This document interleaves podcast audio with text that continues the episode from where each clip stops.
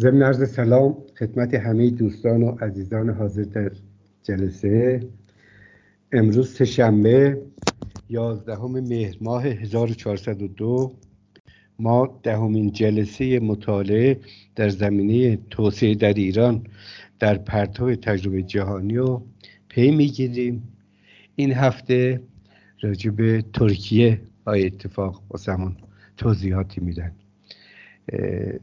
من ضمن تشکر از زحماتی که های شهرام اتفاق از واسمون می‌کشن ازشون خواهش می‌کنم که بحث رو شروع کنن.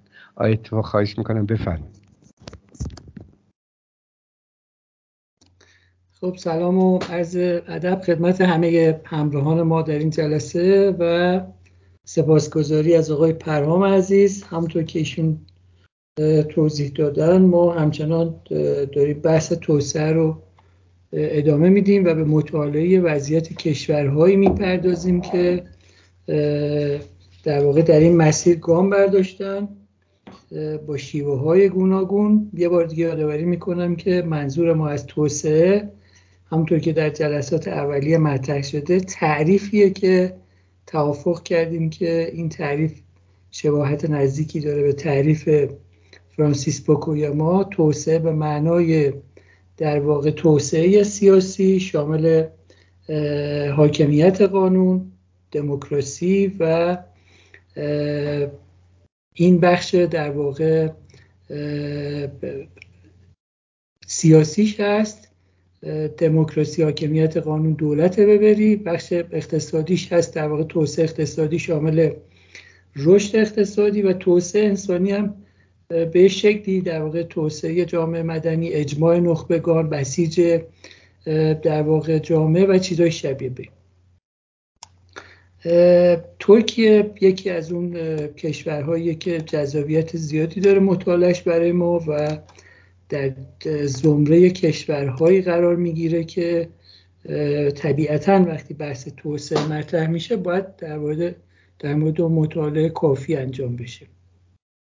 در واقع تحولات که در ترکیه رخ داده به زمان مطالعه و بررسیش به زمان بیشتری نیاز داره. اما سعی می‌کنیم که توی جلسه کوتاه اونو بررسی کنیم. سعی می‌کنیم که یکم بیشتر به گذشتهش بپردازیم و زمان حالش رو با سرعت بیشتری طی کنیم چون زمان حالش رو بیشتر باش آشنا هستیم.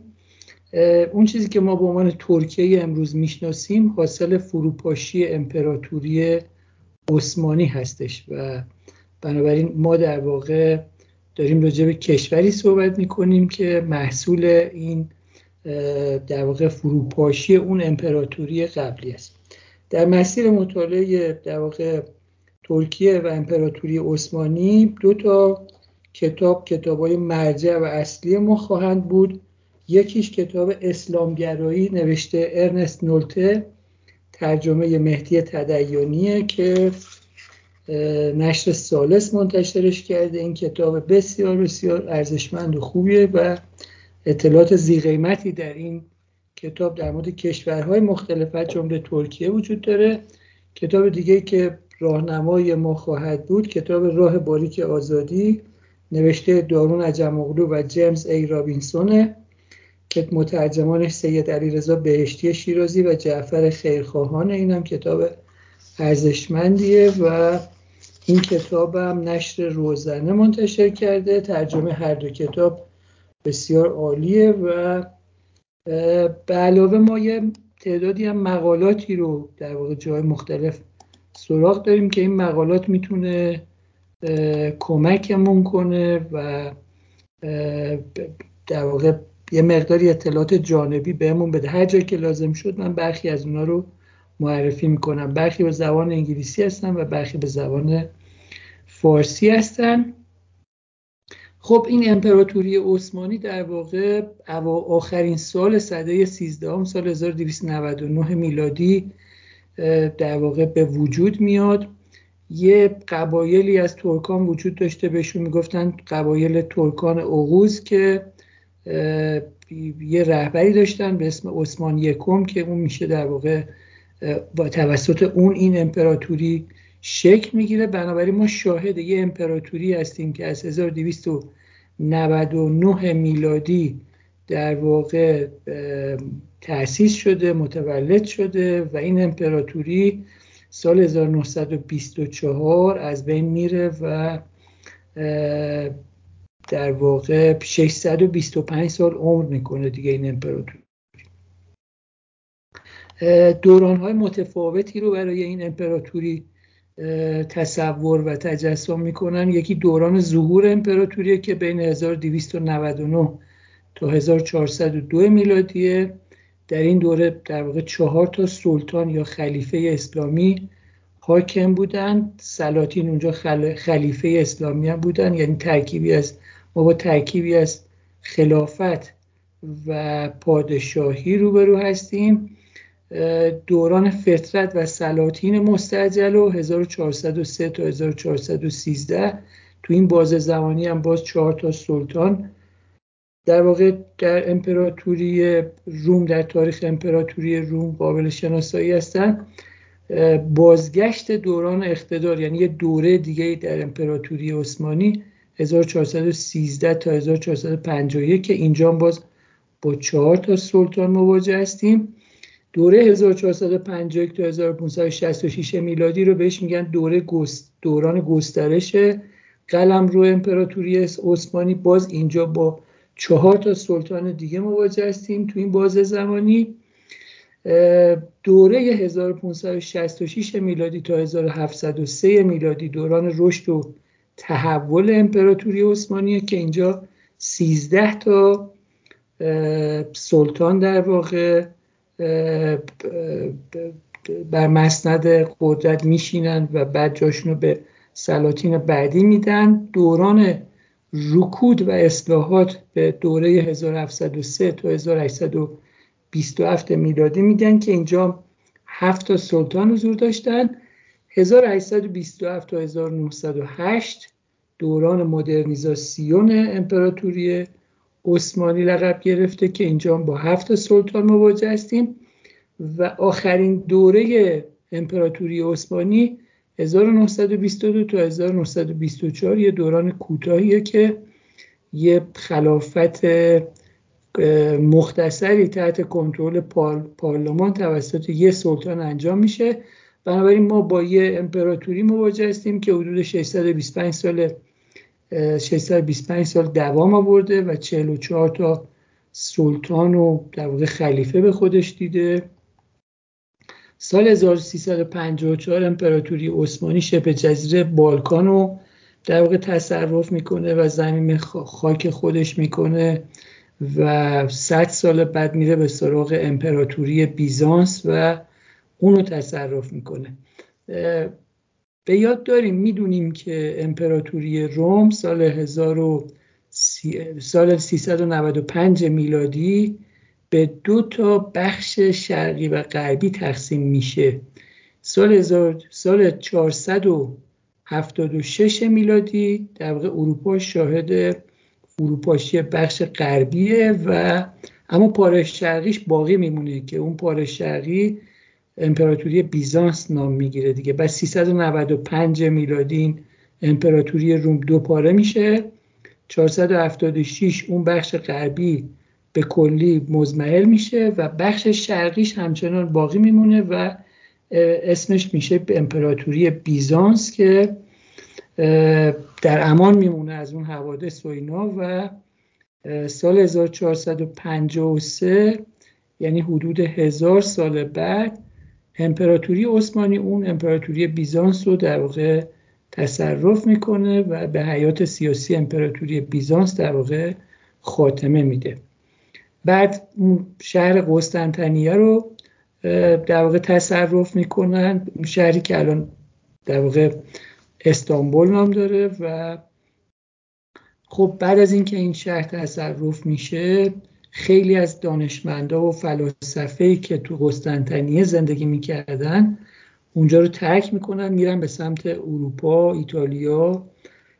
بخشیشون قبل از در واقع فتح قسطنطنیه پیش دستی می‌کنن و اونجا رو ترک می‌کنن. بخشی هم بعد از تصرف قسطنطنیه این کار می‌کنن و خود این جابجایی در واقع فلاسفه و دانشمندانی که مستقر بودن توی این شهر پدیده ای رو به وجود میاره که توی تاریخ فلسفه و تاریخ اندیشه بهش میگن که یکی از عوامل افول دوران یا قرون وسطای غرب همین ماجرا بوده. یعنی همین مهاجرت سبب در واقع پایان قرون وسطای غرب و آغاز رنسانس بوده.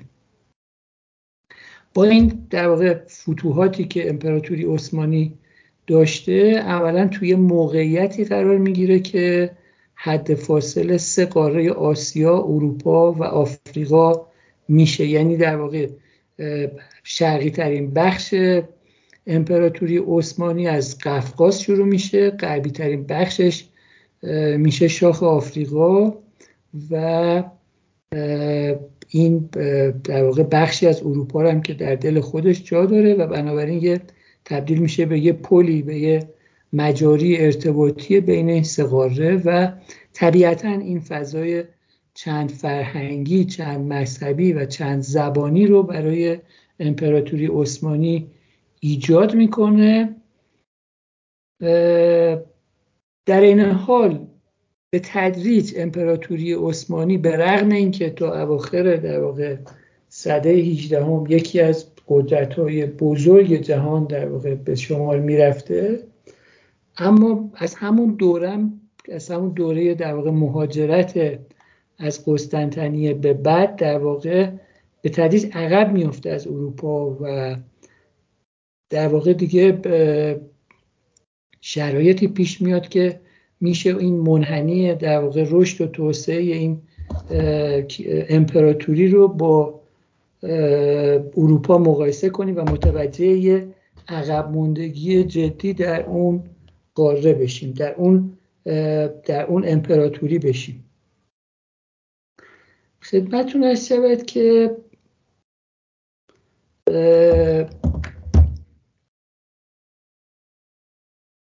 یه مجموعه در واقع اقدامات اصلاح اصلاحی در امپراتوری عثمانی رخ میده که در زبان ترکی بهش میگن تنظیمات و همینجوری هم در واقع تو انگلیسی نوشته میشه که این از 1839 شروع میشه از دوره سلطان محمود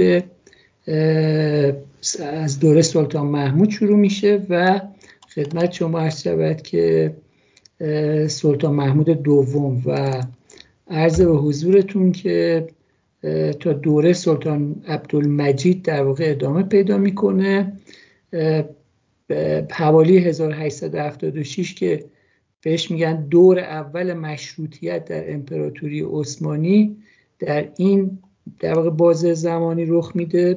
تو این فاصله زمانی یه چیزی یه چیزی به اسم قانون اساسی تدوین میشه. بحث مشروطیت مطرح میشه. کسایی که این پروژه رو در واقع تو اون دوران پیگیری می‌کردن کسایی بودن که تحت تاثیر حوادث و رویدادهایی که در قبل رخ می‌داد و ارتباط نزدیکی هم داشتن. چون به راحتی می‌تونستن سفر کنن به کشورهایی مثل فرانسه و انگلستان و ایتالیا و اینا. اونا در واقع تصورشون این بوده که باید از همین الگوها پیروی کرد و بنابراین به این تحولات سیاسی تحت عنوان تنظیمات شکل میدن و بنابراین در بازه زمانی که من عرض می‌کنم یعنی از 1839 تا 1878 مجموعی از تحولات و دگرگونی های سیاسی رخ میده که شباهت خیلی زیادی به داستان مشروطه تو ایران داره. یعنی یه عده از افراد مختلف سعی می‌کنن که الگوهایی رو که در غرب جاریه و امپراتوری عثمانی ازش عقب افتاده و به احساس می‌کنن که باید اونا هم همین قاعده رو طی کنن اونا تلاش کنن که این اصلاحات سیاسی رو انجام بدن. اما در هر صورت 1878 این پروژه با شکست مواجه میشه و دوباره برمیگردن سر خونه اول و همون سلطنت مطلقه ادامه پیدا می‌کنه. شخصیت های مهمی اینجا نقش آفرین بودن. یکی از اون شخصیت ها بهش میگن اسمش از احمد شفیق متحد پاشا که یا متحد پاشا در واقع به زبان ترکی احمد احمد شفیق متحد پاشا که یه نظریه پرداز سیاسی لیبرال بوده رهبر جنبش مشروط عثمانی بوده. سال 1876 یکی از شخصیت های برجسته بوده که روی این پروژه در واقع مشروطیت و قانون اساسی کار می‌کرده.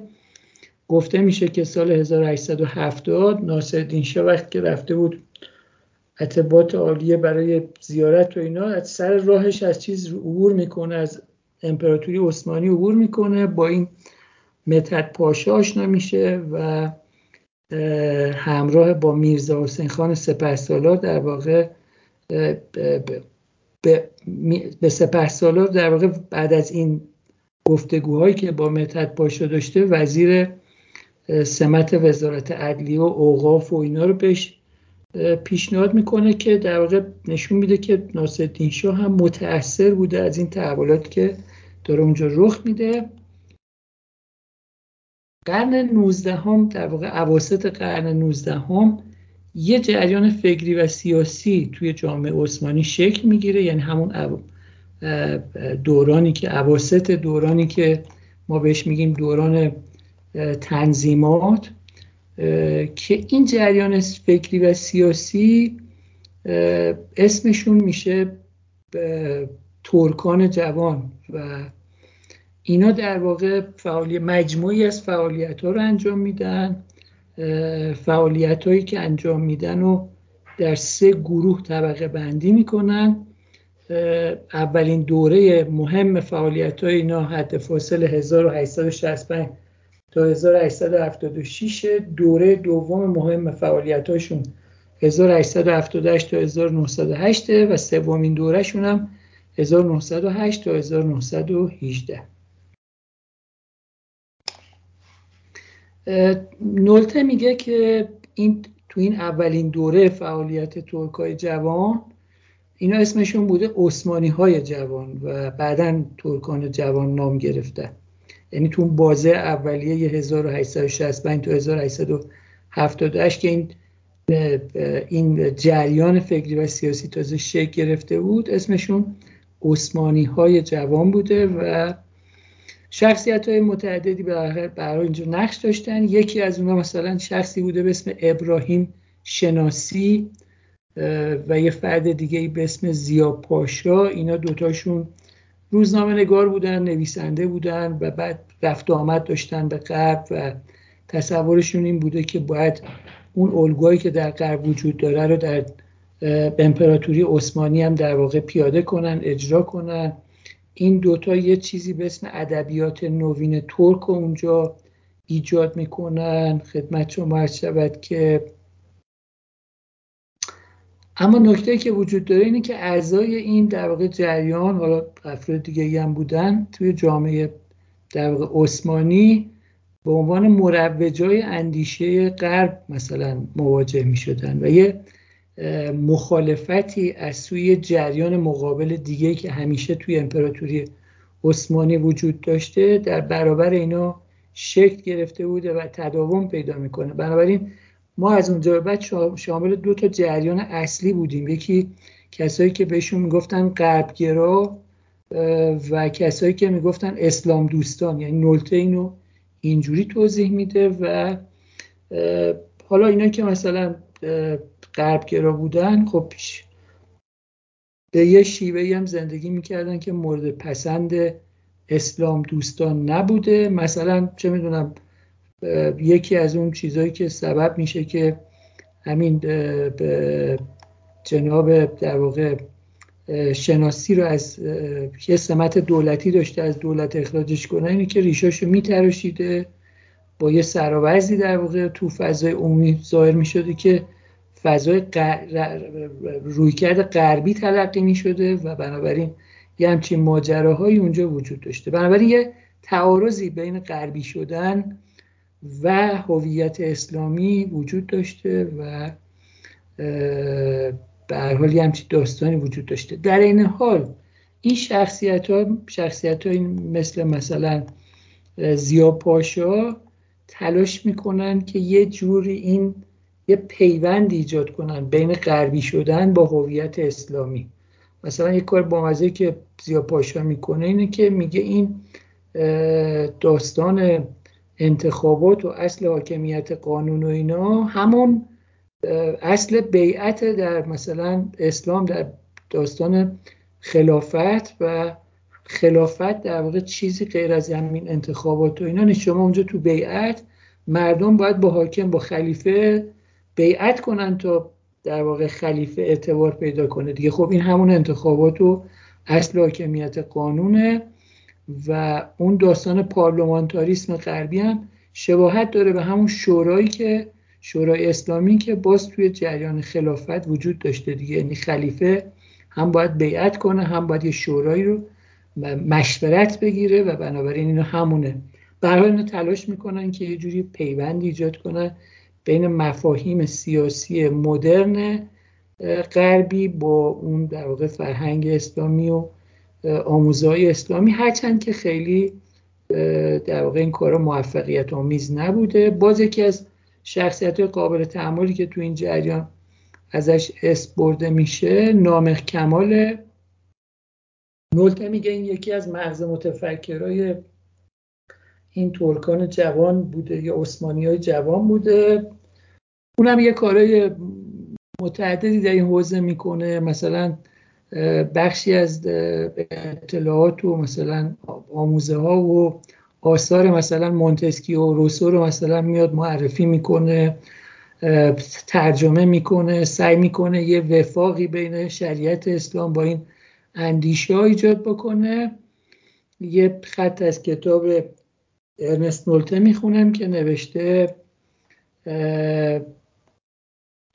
چیزی که میگه اینه که نولته میگه که به رغم همه این کارهایی که داشتن اینو انجام می‌دادن از جمله نامق کمال در این حال عملا اونا ستایشگران پرشور لندن بودن. یعنی در واقع اصل موضعشون این بود که ما باید در واقع شبیه اونا بشویم و پیروی کنیم از اون آموزه ها اینا. این دو خط رو از کتاب نولته می‌خونم نوشته به حق می‌شد از تعبیر لیبرال های جوان سخن گفت که مسئلهشان به انجام پاره اصلاحات کارآمد با هدف بهبود نیروی مقاومت و قدرت حکومت خلاصه نمی‌شد.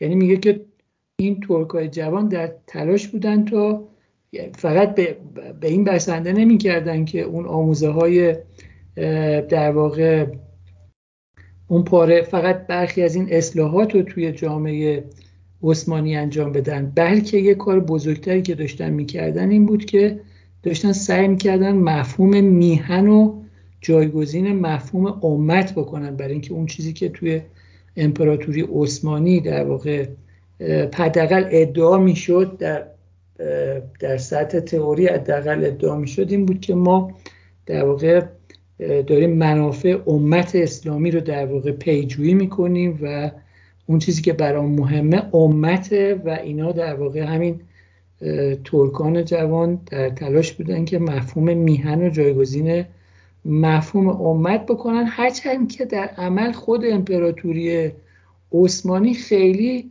دنبال این داستان بهینه‌سازی منافع امت نبود. یعنی هر جایی که لازم بود به رغم اون ادعای در واقع زیل مثلا خلافت و امت هر کاری که لازم بود هر انعطاف پذیری که در حوزه تئوریک لازم بود انجام می‌داد. اگه لازم بود فراتر از بهینه سازی منافع امت هم در واقع عمل می‌کرد. نولته میگه ترکان بیش از هر ملت دیگری ماهیت قومی خود را به نفع کلگرایی اسلامی کنار نهاده بودند و این یکی از دشواری هایی بود که کسایی که می‌خواستن مفهوم میهن و جایگزین مفهوم امت بکنن تو دوره امپراتوری عثمانی با این مشکلات مواجه بودن. به طور مشخص منظورم ترکان جوانیه که در واقع به عنوان جریان فکری و سیاسی اونجا چنین کارهایی رو می‌کردن. باز یکی از چیزهایی که میشه در ارتباط با ایران گفت اینه که گفته میشه که چهرهای ایرانی مثل مثلا میرزا حسین خان سپهسالار میرزا ملکم خان میرزا حسین علی نوری همون بهاءالله اینا در واقع به شکلی تحت تاثیر اندیشه های ترکان جوان بودن. ترک های جوان قبلا در واقع تحت عنوان اتحاد عثمانی فعالیت می‌کردن اما وقتی وارد دومین دوره حیات سیاسی خودشون میشن همون گفتم همونطور که ارز کردم سه دوره نولت همه با ترکان جوان و حیات سیاسیشون رو به سه دوره تقسیم می‌کنن. وقتی وارد در واقع دوره دوم حیات سیاسی خودشون میشن که این دوره دوم از 1878 است تا 1908 اونجا دیگه یه جمعیت هایی رو برای خودشون درست می‌کنن. تحت عنوان اتحاد عثمانی فعالیت می‌کنن. یه مجموعی به اسم اتحاد و ترقی رو در واقع ایجاد می‌کنن.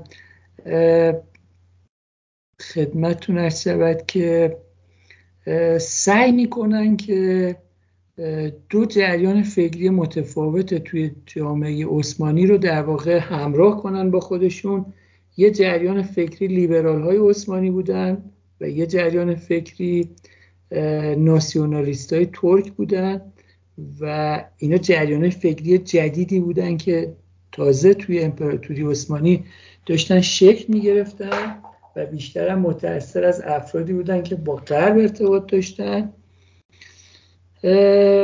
سال 1908 بعد از یه مجموعه کشمکش های طولانی سلطان, سلطان عبدالحمید دوم توسط این ترک های جوان وادار میشه که قانون اساسی رو بپذیره و اینجا دوره دوم مشروطیت در امپراتوری عثمانی شکل می‌گیره و یک سال بعدش سال 1909 همین ترکای جوان همین سلطان عبدالحمید دوم و وادار به کنارگیری از قدرت می‌کنن و به سلطنت و خلافت سی و سه ساله این سلطان پایان میدن. یعنی این جناب عبدالحمید دوم از 1876 تا 1909 33 سال تقریبا بر مسند قدرت بوده. دو عجم و رابینسون در باب اهمیت در واقع ترکای جوان مطالبی نوشتن که اینا آموزنده است. اونا رابینسون و عجم به یه جریان دیگه هم اشاره می‌کنن یه سازمان نظامی که به شکلی بی ارتباط با این ترکای جوان نبوده و بخشیشون هم مثلا از دل همین ترکای جوان بیرون اومده بودن. این سازمان نظامی اسمش بوده کمیته اتحاد و پیشرفت که به انگلیسی CPU نوشته میشه. این CPU از همون حوالی یعنی تو دوره دوم حیات این ترکای جوان نقش زیادی رو ایفا می‌کنه. من یه خط از رو کتاب عجم اوغلو و رابینسون می‌خونم نوشته سال 1908 پس از مشروط شدن اختیارات شاه عثمانی سلطان عبدالحمید دوم به رأی پارلمان. زمانی که میگه منظورش اینه که پس از در سال 1908 اختیارات شاه عثمانی یعنی همین جناب سلطان عبدالحمید دوم مشروط به رأی پارلمان شد. این جمله اینجوری حالا اینجوری ترجمه شده من رو کتاب یه بار دیگه می‌خونم. در سال 1908 پس از مشروط شدن اختیارات شاه عثمانی سلطان عبدالحمید دوم به رأی پارلمان زمانی که افسران سی پی با کسب اکثریت مجلس به قدرت راه یافتند مدرنیزاسیونشان را با سرکوب شدید مخالفان سرکوب اتحادی های کارگری و سرکوب جامعه مدنی نوپا که پس از 1839 پدیدار شده بود ترکیب نمودند. شش سال بعد در روز پس از اعلام جنگ روسیه علیه آلمان یعنی فردای روزی که روسیه علیه آلمان اعلام جنگ می‌کنه روز بعد از اون سی پی وارد امپراتوری ورود امپراتوری عثمانی به جنگ اول جهانی را از طریق یک قرارداد سری با دو تن از رهبران آلمانی مهندسی می‌کنه. خب نکته مهمی که عجم اولو رابینسون میگن اینه که به رغم اینکه خب بخشی از شخصیت ها و چهرهایی که توی ترکان جوان در واقع اندیشه های لیبرالی داشتن یه بخشی از اونا و این مجموعه کمیته اتحاد و پیشرفت یا سی پیو هم اصلا دنبال لیبرالیسم و نمی‌دونم از این حرف هم نبودن و اونا راوینسون و پجماغلو میگن که اینا قصد مهار کردن لویاتان مستبد رو نداشتن بلکه صرفا در تلاش بودن که ظرفیت حکومت عثمانی رو افزایش بدن. و این نکته مهمیه که اون بهش اشاره می‌کنه.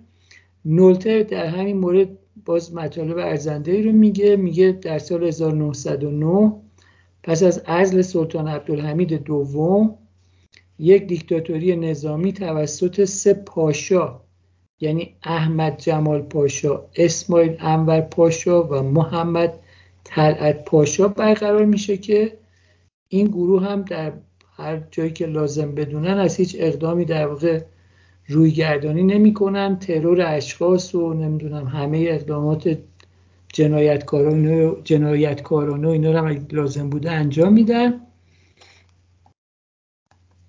بعد از اینکه اون سلطان عبدالحمید دوم در واقع عزل میشه خود این امپراتوری عثمانی هم با یه ازمهلالی مواجه میشه دیگه. بقیه این سرزمین که اینا به زور تصرف کرده بودن کم کم از دستشون خارج میشه. مثلا امپراتوری اتریش مجارستان بوسنی و هرزگوین و زمین خاک خودش می‌کنه.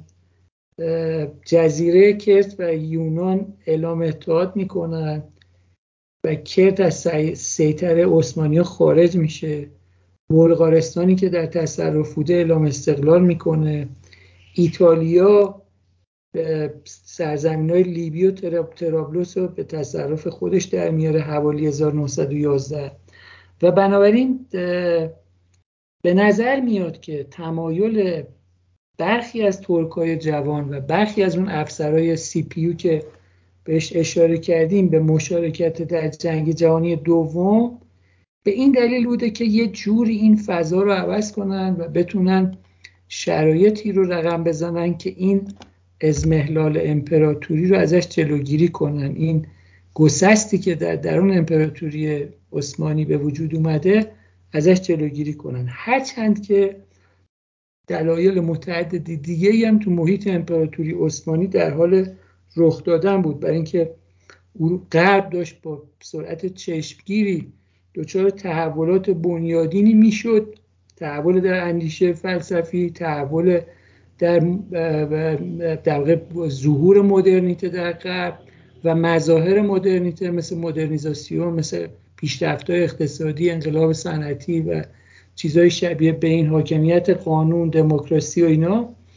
و این تحولات توی غرب در واقع از اونجایی که امپراتوری عثمانی نتونسته بود پا به پای این تحولات گام برداره و خودش رو بتونه بروز بکنه بنابراین طبیعی بود که این امپراتوری در حال فروپاشی بود و دلایل متعدد دیگه توی اون محیط وجود داره که بحث مفصل و جداگانه ای رو میطلبه. خب یکی از چیزهایی که باز توی کارنامه این ترکای جوان و افسران سی پی و بخشی از دستگاه سلطنتی امپراتوری عثمانی وجود داره یه لکه در تاریکی که وجود داره یا حداقل یه لکه مبهمی که وجود داره این داستان پروژه نسل کشیه و در واقع اینا متهمن به اینکه نسل کشی ارامنه رو انجام دادن نسل کشی خدمت شما شود که یونانیان انجام دادن نسل کشی کردها رو انجام دادن نسل کشی آشوریا رو انجام دادن و حتی به نظر میاد که یعنی یه عده معتقدن که اینا داشتن پیش دستی می‌کردن که بعدا بتونن یه یه عده داشتن تلاش می‌کردن که بتونن بعدا یه در واقع ملت مثلا یک دسته رو در واقع در آینده داشته باشه وقتی که به توصیفی که به شرحی که عرض کردم در واقع امپراتوری عثمانی وارد جنگ جهانی اول میشه من اشتباهی اون بالا گفتم جنگ جهانی دوم منظورم جنگ جهانی اول بود. اگه چون یه جای اشتباه گفتم جنگ جهانی دوم. ما داریم راجع به همین بازه زمانی 1915 و 17 و اینا صحبت می‌کنیم. هنوز اصلا بحث جنگ جهانی دوم مطرح نیست. بنابراین وقتی که امپراتوری عثمانی وارد جنگ جهانی اول میشه ظاهرا اینجوری ادعا میشه که همزمان با این پروژه در واقع نسکشی جامعه ارمنی رو در واقع آغاز می‌کنه. بخشی از جمعیت ارمنی رو ظاهرا مثلا تبعید می‌کنن. برای اینکه این تبعید شکل بگیره اونا رو با تحت کنترل نیروهای نظامی وادار به کوچ اجباری می‌کنن. این کوچ اجباری رو مکلف می‌کنن که یه مسافت طولانی رو از یه مسیر بیابونی بدون آب و غذا در واقع اونجا بپیماین عبور کنن از اون در واقع بیابان ها و مسیرهای صعب العبور و مثلا جایی که بدون آب و غذا هستن و این باعث مرگ و تلفات بسیاری میشه و باز گزارش متعددی راجع به تجاوز و آزار و اذیت جنسی و کشتار و اینا وجود داره که بحثای مفصلی داره. و همونطور که گفتم در واقع عده معتقدن که این جنایات مثلا بخشی از اون پروژه یک دستسازی قومی مذهبیه. برای اینکه اون سرزمین های بجا مونده از امپراتوری عثمانی بعدا بتونه یک دستر بشه و مثلا بشه اونجا یه اهدافی رو که برای اون دوره پیش بینی شده بودن بتونن در واقع اونجا انجام بدن. یادآوری می‌کنم که وقتی ما نظریات فرانسیس فوکویاما رو میخوندیم فوکویاما چهار تا شیوه ملت سازی رو در واقع بهش اشاره کرده بود که در طول تاریخ اجرا شده. توی اروپا یکی از اون شیوه هم همین داستانیه که عرض می‌کنم. حالا بعد سر فرصت دوباره برمیگردیم به نظریات فوکویاما و بیشتر در موردش صحبت می‌کنیم. خدمتتون هست شود که یه دختر خانومی یه, یه دختری به اسم آرشا لویس آرورا ماردیگینیان که یکی از اون دخترایی بوده که توی این رویدادها مثلا حضور داشته که بعدا وقتی بزرگتر میشه یه کتابی می نویسه به اسم حراج جانها که یه اتوبیوگرافیه و داستان مسائب جامعه ارمنی و زندگی خودش رو مطرح می‌کنه. بعدا هم یه شخصی به اسم اسکار آبفر. یه فیلم سامتی از ماجرای این کتاب به اسم روایتی از ارمنستان می‌سازه و اینا به عنوان یادآوری گفتم که این بحث اونجا مطرحه. حالا عین این ماجراها عین این کتاب ها عین این داستان ها رو اون سر اون نسکشی یونانیان و کردا و آشوریا و نمی‌دونم اینا هم باز مطرحه دیگه. اونا هم یه حرفایی برای گفتن دارن. این طرف هم یه حرفایی برای گفتن دارن. یعنی در واقع عثمانی ها و ترکان معتقد بودن که اصلا همچین چیزی رخ نداده و منکر این در واقع حوادث و نستکشی ها بودن. یا یه روایت دیگه ای ازش تعریف می‌کردن. می‌گفتن که اینجوری نبوده یه جور دیگه ای بوده. خدمت شما عرض شود که 1920 آگوست 1920 متفقین یعنی روسیه بریتانیا و فرانسه به عنوان کسایی که در جنگ جهانی اول پیروز شده بودن امپراتوری عثمانی رو وادار می‌کنن که یه معاهده ای رو امضا کنه. بهش میگن معاهده صفر و بر اساس این معاهده امپراتوری عثمانی مکلف میشه تمام سرزمین های عرب نشین رو تخلیه کنه پادشاهی حجاز رو به رسمیت بشناسه یعنی پادشاهی حجاز مستقل بشه و اونو به رسمیت بشناسه.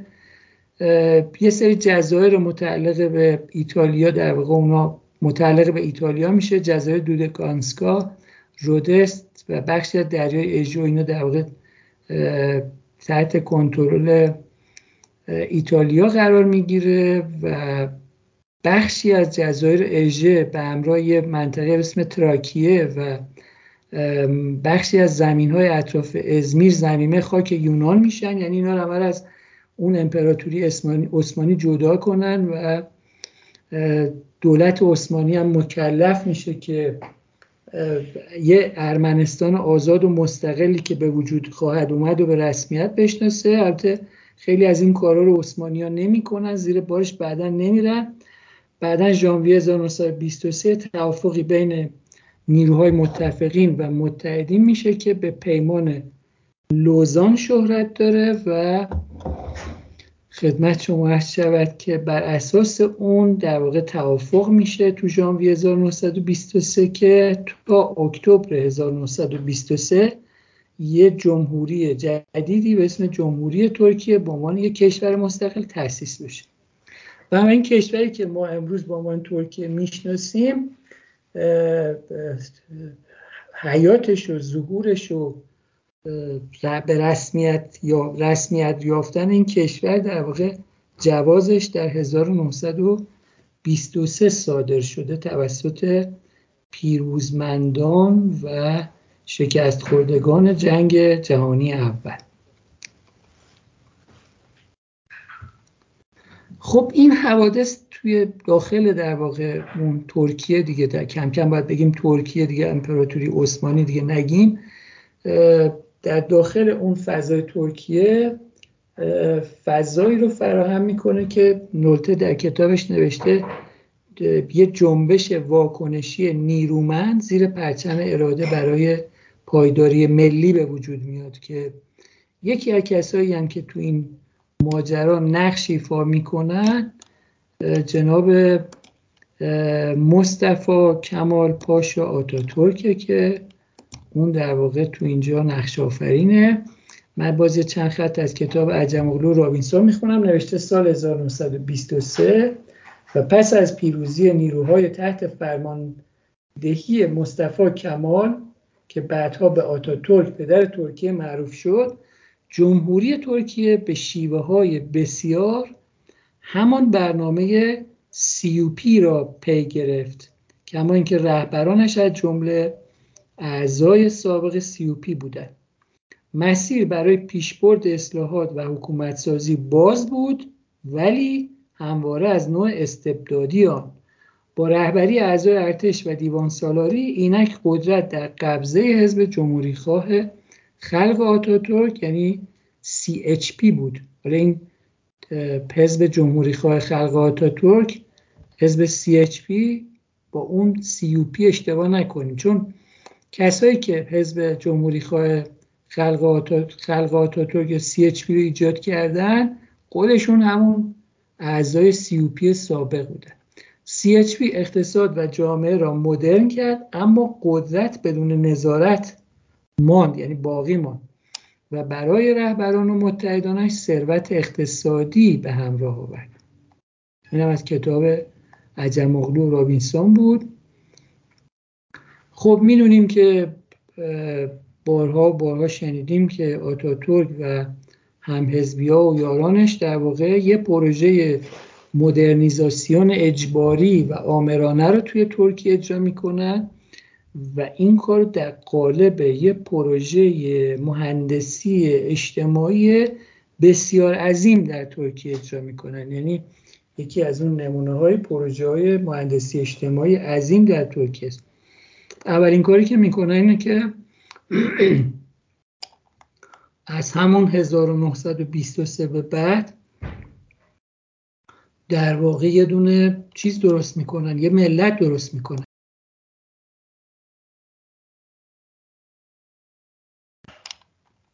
یعنی بخشی از این پروژه مهندسی اجتماعی ایجاد یه ملت بوده دیگه. اون چیزی که از جامعه عثمانی باقی مونده رو تبدیل به یه ملت می‌کنن. این کار پروژه ملت سازی بعد کاری که می‌کنن اینه که ترک ها رو مبدل به محور اصلی این ملت تازه تاسیس می‌کنن. یعنی قوم ترک و یا ملت ملیت ترک و ترک زبان ها تبدیل به اون چهره اصلی این جامعه این ملت تازه تاسیس میشه. و بعدم یه دولت دولت سکولار برای این ملت تازه تاسیس درست می‌کنن رابطه جامعه رو با نظام سنت با نظام سنت خلافت و سنت شریعت به کلی سعی می‌کنن قطع کنن. با وجود اینکه 90 درصد جمعیت جمعیت ترکیه اون موقع مسلمان بودن پروژه اسلام زودایی رو در دستور کار قرار میدن و تلاش می‌کنن که ملیگرایی رو جایگزین اسلام بکنن. یادمون میاد که ما در گذشته وقتی در واقع تاریخ مالزی رو میخوندیم یه عده مهاتیر محمد در مالزی رو با همین آتاتورک مقایسه می‌کردن. و نکته شگفتآور در اونجا این بود که در مالزی مهاتیر محمد داشت تلاش می‌کرد جامعه مالزی رو که 60 درصدشون فقط مسلمان هستن تبدیل کنه به یک کشور اسلامگرا و در واقع وجوه ملیگرایی رو از اونجا حذف کنه و اینجا در واقع کاملا برعکس دیگه. یعنی آتاتورک داشت سعی می‌کرد که یه کشوری رو که 90 درصد جمعیتش مسلمان هستن در واقع در مسیر معکوس اسلام زدایی کنه و ملیگرایی رو جایگزین کنه و همه چیز هم به سمت سکولاریسم پیش بره. خب حروف الفبای لاتین جایگزین حروف الفبای سنتی ترکی عثمانی میشن.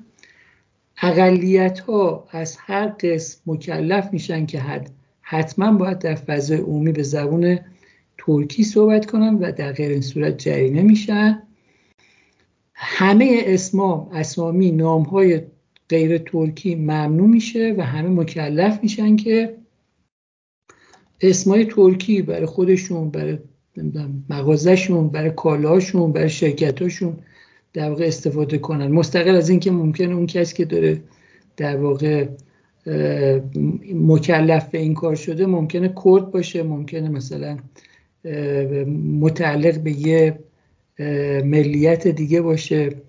استفاده از کلاه غربی به جای کلاه سنتی فینه اجباری میشه. تو لباس مردان یه دستورالعمل اینجوری صادر میشه.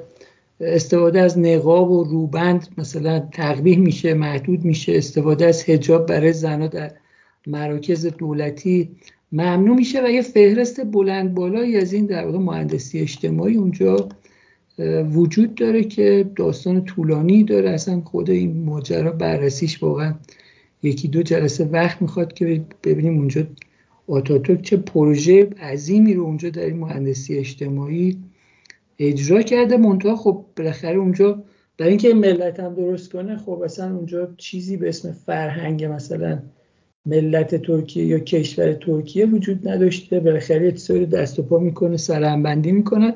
باشه ملت درست کنن دیگه. یادم میاد که لیکوانیو اون کتابش وقتی داشتیم راجع به توسعه سنگاپور میخوندیم تو اون کتاب ارزشمند خودش نوشته بود که اگه بخوایم مثلا موتور ماشین رو تعمیر کنیم یه کتاب و دستورالعمل و اینا وجود داره که چجوری میشه موتور ماشین رو تعمیر کرد. اما واقعا برای ملت سازی هیچ کتابی وجود نداره و خب این یه نشون میده کار دشواریه. یه مسیریه که اونا 1923 به بعد اون کمال پاشا یا آتاتورک در واقع به همراه اون همحزبی ها و یارانشون این کار رو انجام دادن. کشور ترکیه در سالهای 1960 1971 1977 1980 شاهد کودتاهایی از سوی ارتشیا و استقرار دولتهای نظامی بوده و بنابراین این داستان پرفراز و نشیب ترکیه همینجوری ادامه پیدا می‌کنه. یادآوری می‌کنم که مثلا کودتای 1980 یک سال بعد از انقلاب ایران دیگه ما 1979 انقلاب شد توی ایران انقلاب 57 1980 یک سال بعد از انقلاب ایران همچنان اونجا کودتا می‌شد و از این داستان ها بالاخره این حد فاصل 1980 یعنی آخرین کودتایی که الان من اینجا ثبت شده دارم تا 2002 تقریبا حدود در 20 سال باز دوباره فراز و نشیب هایی طی میشه. شخصیت های اینجا تو صحنه سیاسی ترکیه حضور پیدا می‌کنند به هر حال در سال 2002 2003 حزب عدالت و توسعه AKP که حالا مثلا به شکل متفاوتی خونده میشه حزب عدالت و توسعه قدرت رو در دست می‌گیره و دیگه الان هم همینجوری سر قدرت هست دیگه. یعنی از 2002 تو الان از اسب قدرت هم پایین نیمده و همچنان این حزب عدالت و توسعه به رهبری رجب طیب اردوغان در واقع مدیریت و اداره امور در ترکیه رو همچنان بر عهده داره یکی از چیزهایی که تو این بازه زمانی به عنوان موضوع جالب رخ میده اینه که سال 2007 ارتش یه اطلاعیه رو در واقع صادر می‌کنه و تهدید به کودتا می‌کنه. دوره دوره که در واقع حزب عدالت و توسعه حزب اردوغان بر سر کار بوده تهدید به کودتا می‌کنه و علتش هم اینه که میگه همسر نامزد رئیس انتخاب نامزد ریاست جمهوری روسری سرش بوده و این خلاف قوانینه. خب این نشون میده که هنوز مثلا ارتش ترکیه تو اون سالام در تلاش بوده که نقش آفرین باشه و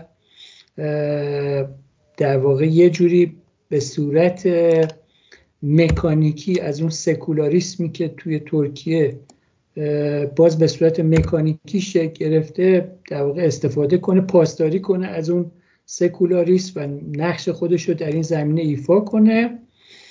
خب حالا کارهای دیگه هم حزب عدالت رو توسعه می‌کنه برای اینکه یه جوری ارتش رو کنار بزنه یعنی نقش اونا رو کمرنگتر کنه. یکی از کارهایی که می‌کنه اینه که سوی اتحادیه اروپا فشار زیادی به ترکیه میاد برای رایت حقوق بشر رایت حقوق اقلیت و اینا و حزب عدالت توسعه سعی می‌کنه که از این فشارهای بین المللی استفاده کنه که یه جوری موقعیت نظامی ها رو اونجا تضعیف کنه و تا یه حد زیادی هم موفق میشه و بعد از اینکه البته اونا رو تضعیف می‌کنه خودش دوباره همین مسیر رو ادامه میده. نکته دیگه که باز میشه در مورد این دوره گفت یعنی در واقع این سالهای حیات و در نقش آفرینی حزب تو توسعه میشه گفت اینه که سال 2011 یکی از بالاترین رتبه در تعداد روزنامه نگارای زندانی متعلق به ترکیه بوده. یعنی رتبه بسیار بالایی رو در تعداد روزنامه نگارای زندانی ترکیه به خودش اختصاص داده. اون حالا جالبه بدونید که مثلا سال 1979 که انقلاب 57 توی ایران رخ داد تولید ناخالص داخلی ایران حدود 90 میلیارد دلار بود و تولید ناخالص داخلی یا جی دی پی ترکیه هم همین حدود بود. یعنی مال ایران مثلا نزدیک 90 میلیارد دلار بود مال ترکیه 89.5 دلار بود. با هم مثلا یه میلیارد دلار تقریبا اختلاف داشتن و با اختلاف حدود یه میلیارد دلار هر دو تا کشور حدود 90 میلیارد دلار تولید ناخالص داخلی یا جی دی پی هر دو تا کشور بود.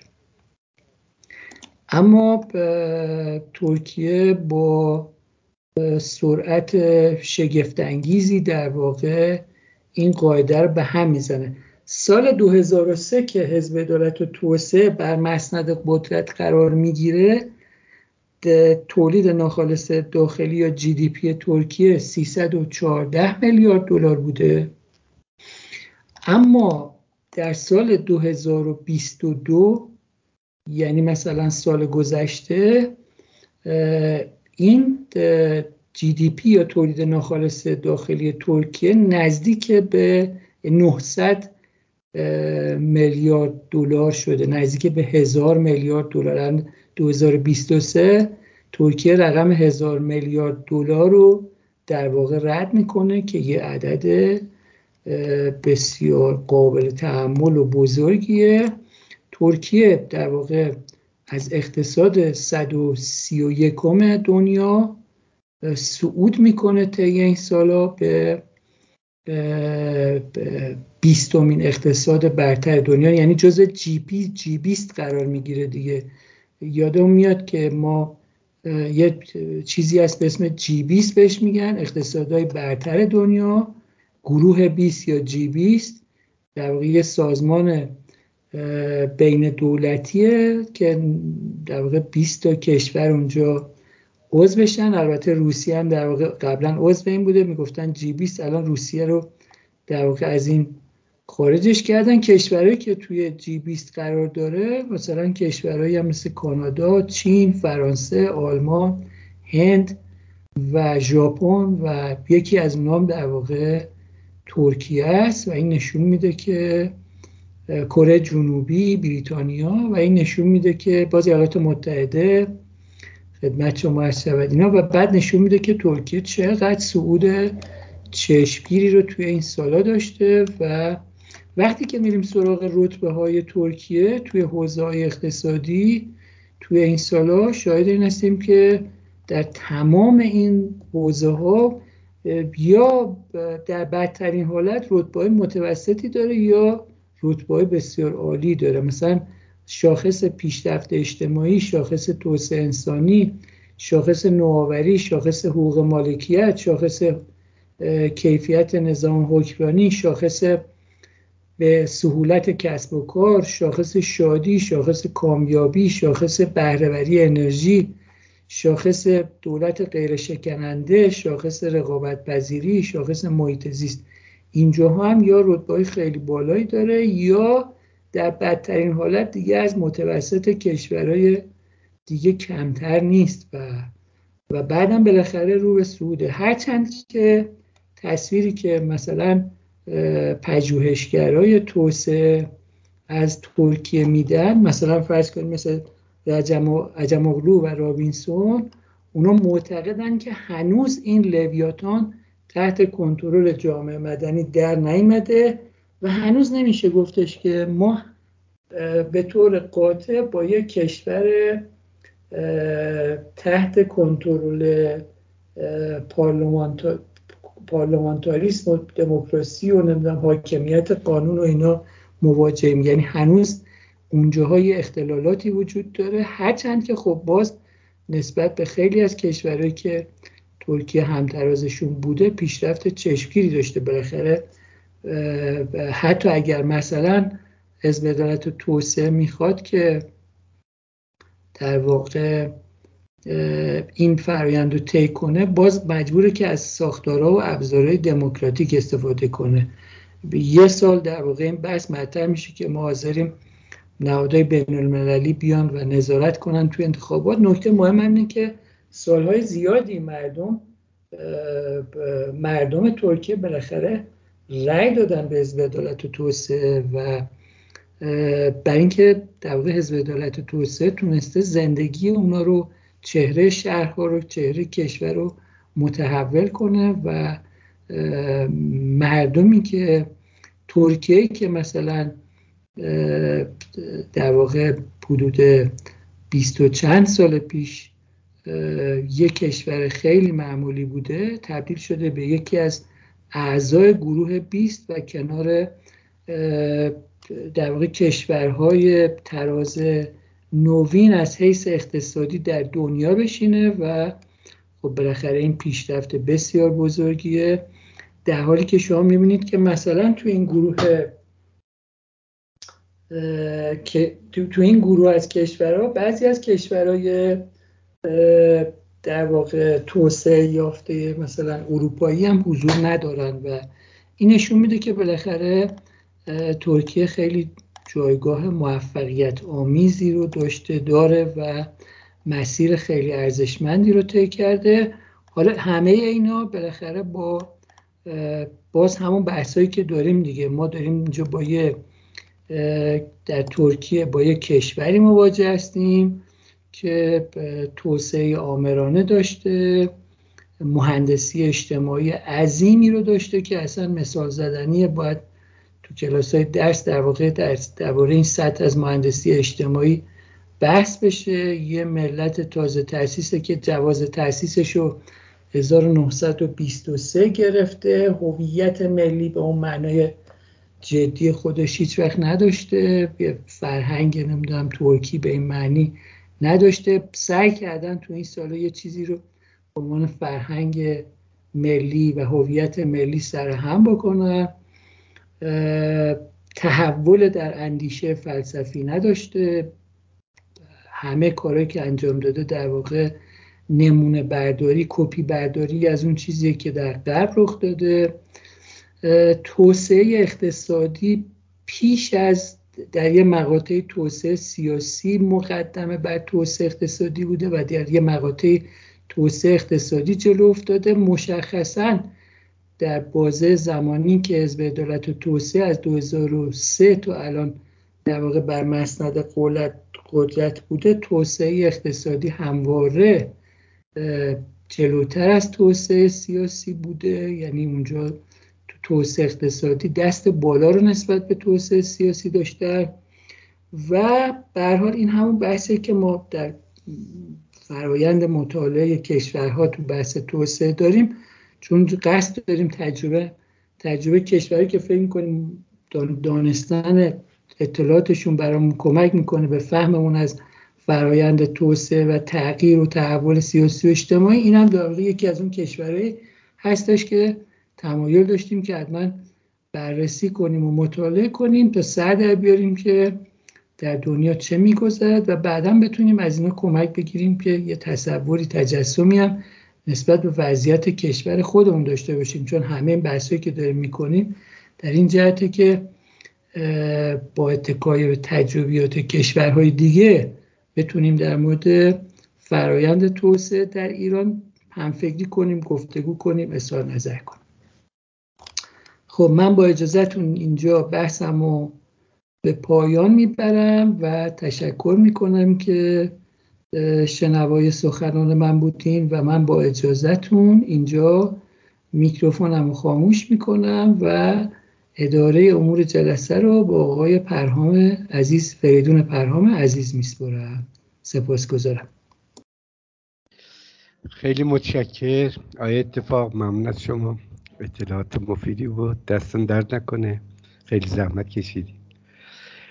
دوستان اگه رجوع به صحبت هایی که اتفاق داشتن مطلبی صحبتی پرسشی یا اطلاعات اضافی هست در خدمتتون هستیم که یه ده دقیقه فرصت داریم که استفاده بکنیم از حضورتون.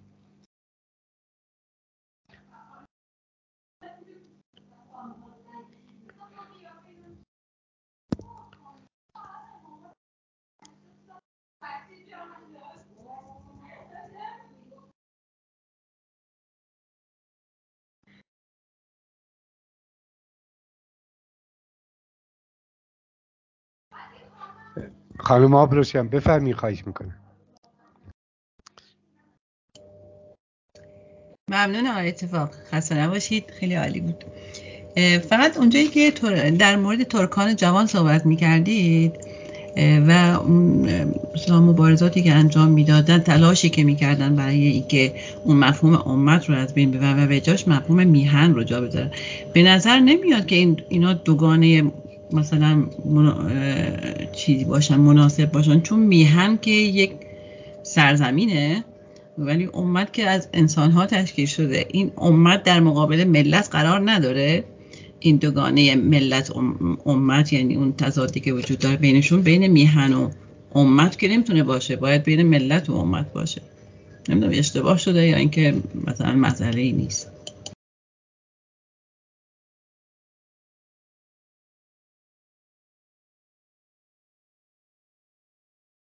آیا اتفاق صحبت بله ببخشید من میکروفونم بسته بود می‌خواستم بله. داشتم بله.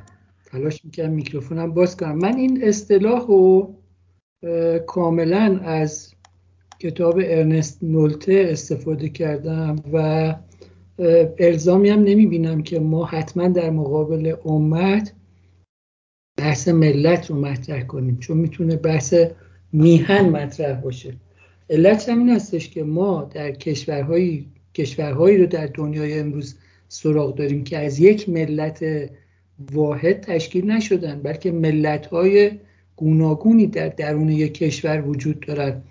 به عنوان نمونه شما وقتی مثلا راجع سنگاپور راجع مالزی اینا صحبت می‌کنید می‌بینید که اونا کثیر المله هستن یعنی ملت های گوناگونی در اون کشورها.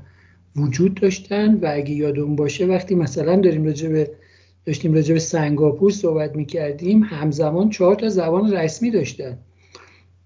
بنابراین اون چیزی که اونجا به طور عام مطرحه به طور در دنیا به طور عام مطرحه و ارنست نولتم در کتاب خودش از همین مفهوم میهن و امت استفاده کرده به همین دلیل. چون میهن در بردارنده معرفی یه سرزمینیه که یه عده زینفعان سرزمینی در اون زندگی می‌کنن.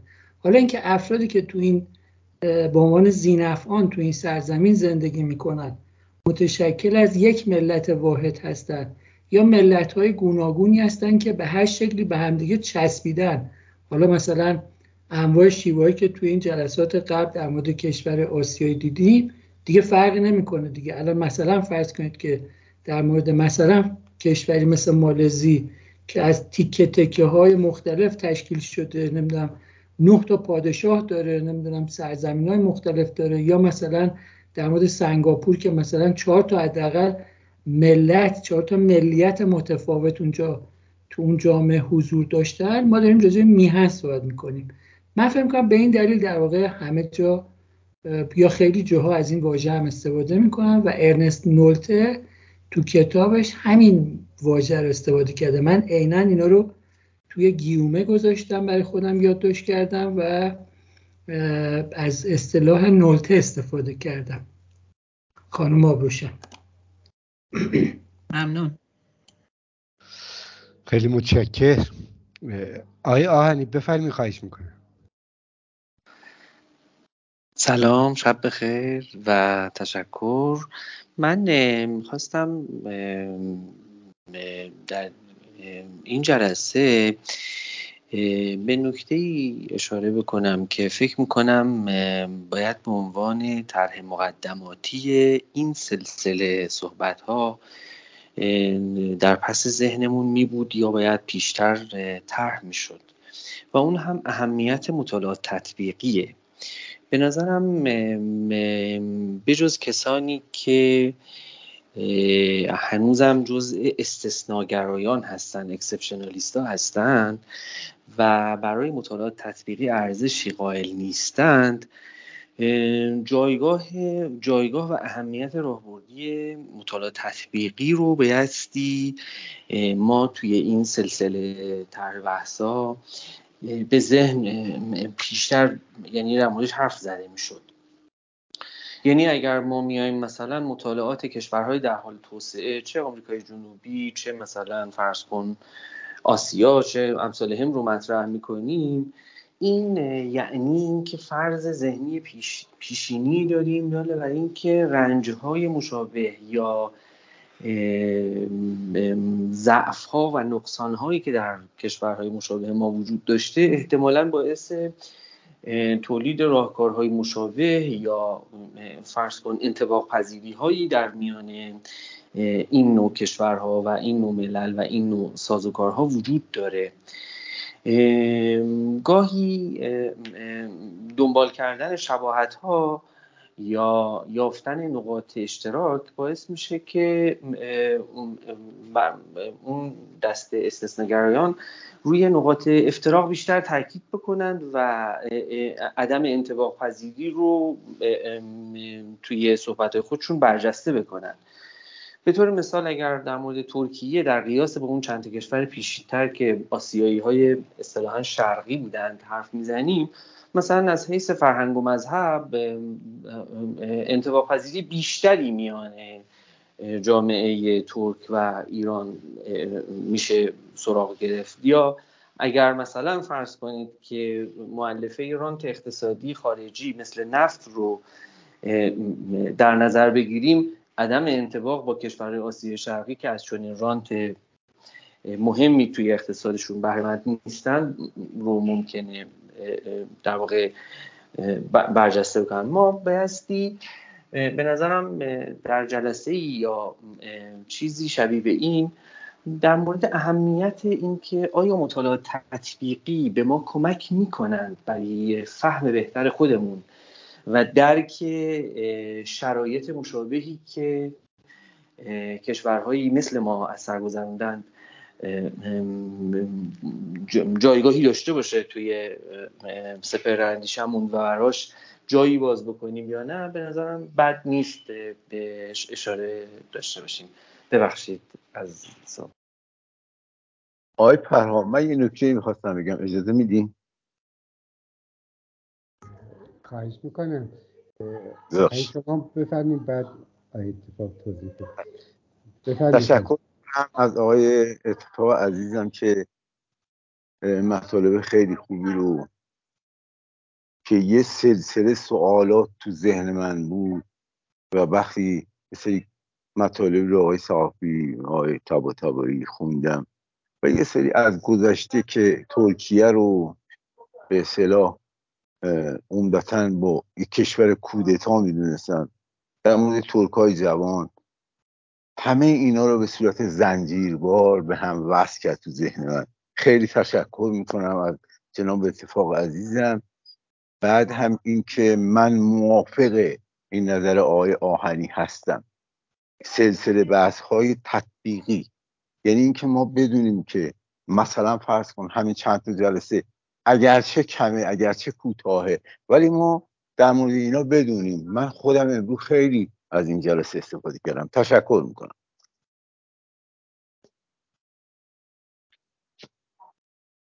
خیلی متشکر ممنون از شما از آقای آهنی عزیز. آقای اتفاق بفرمی خواهش می‌کنم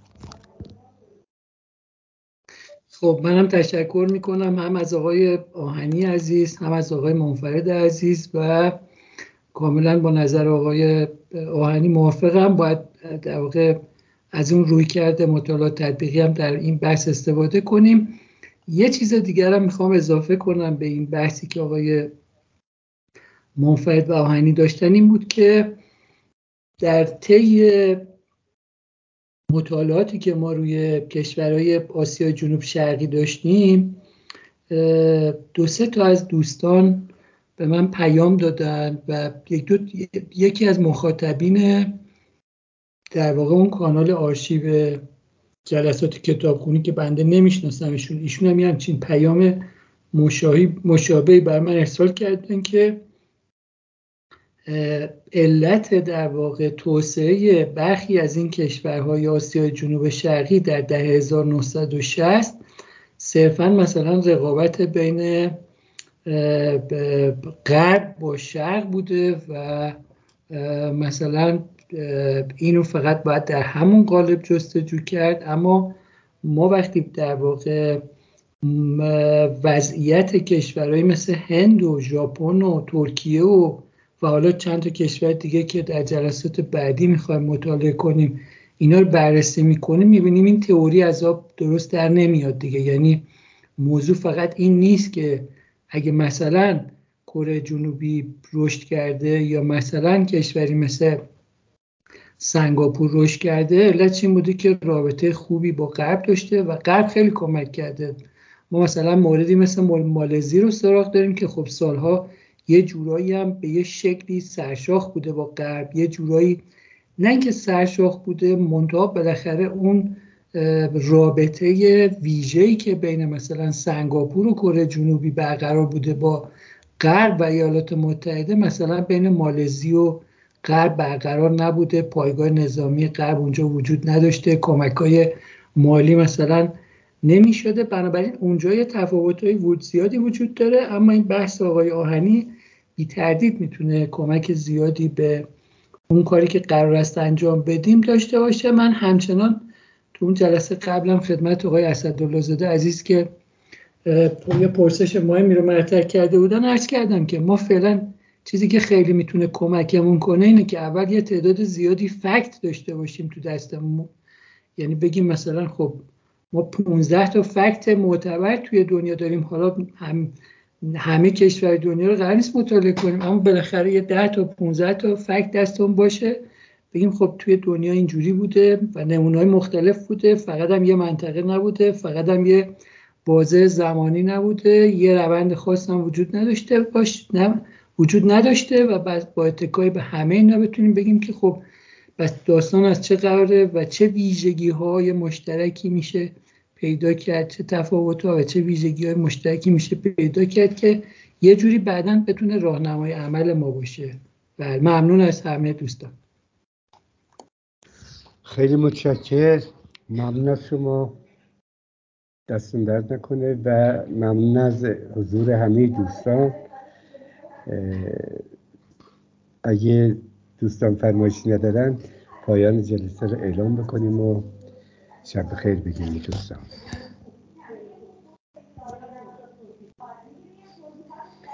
بله فکر می‌کنم دوستان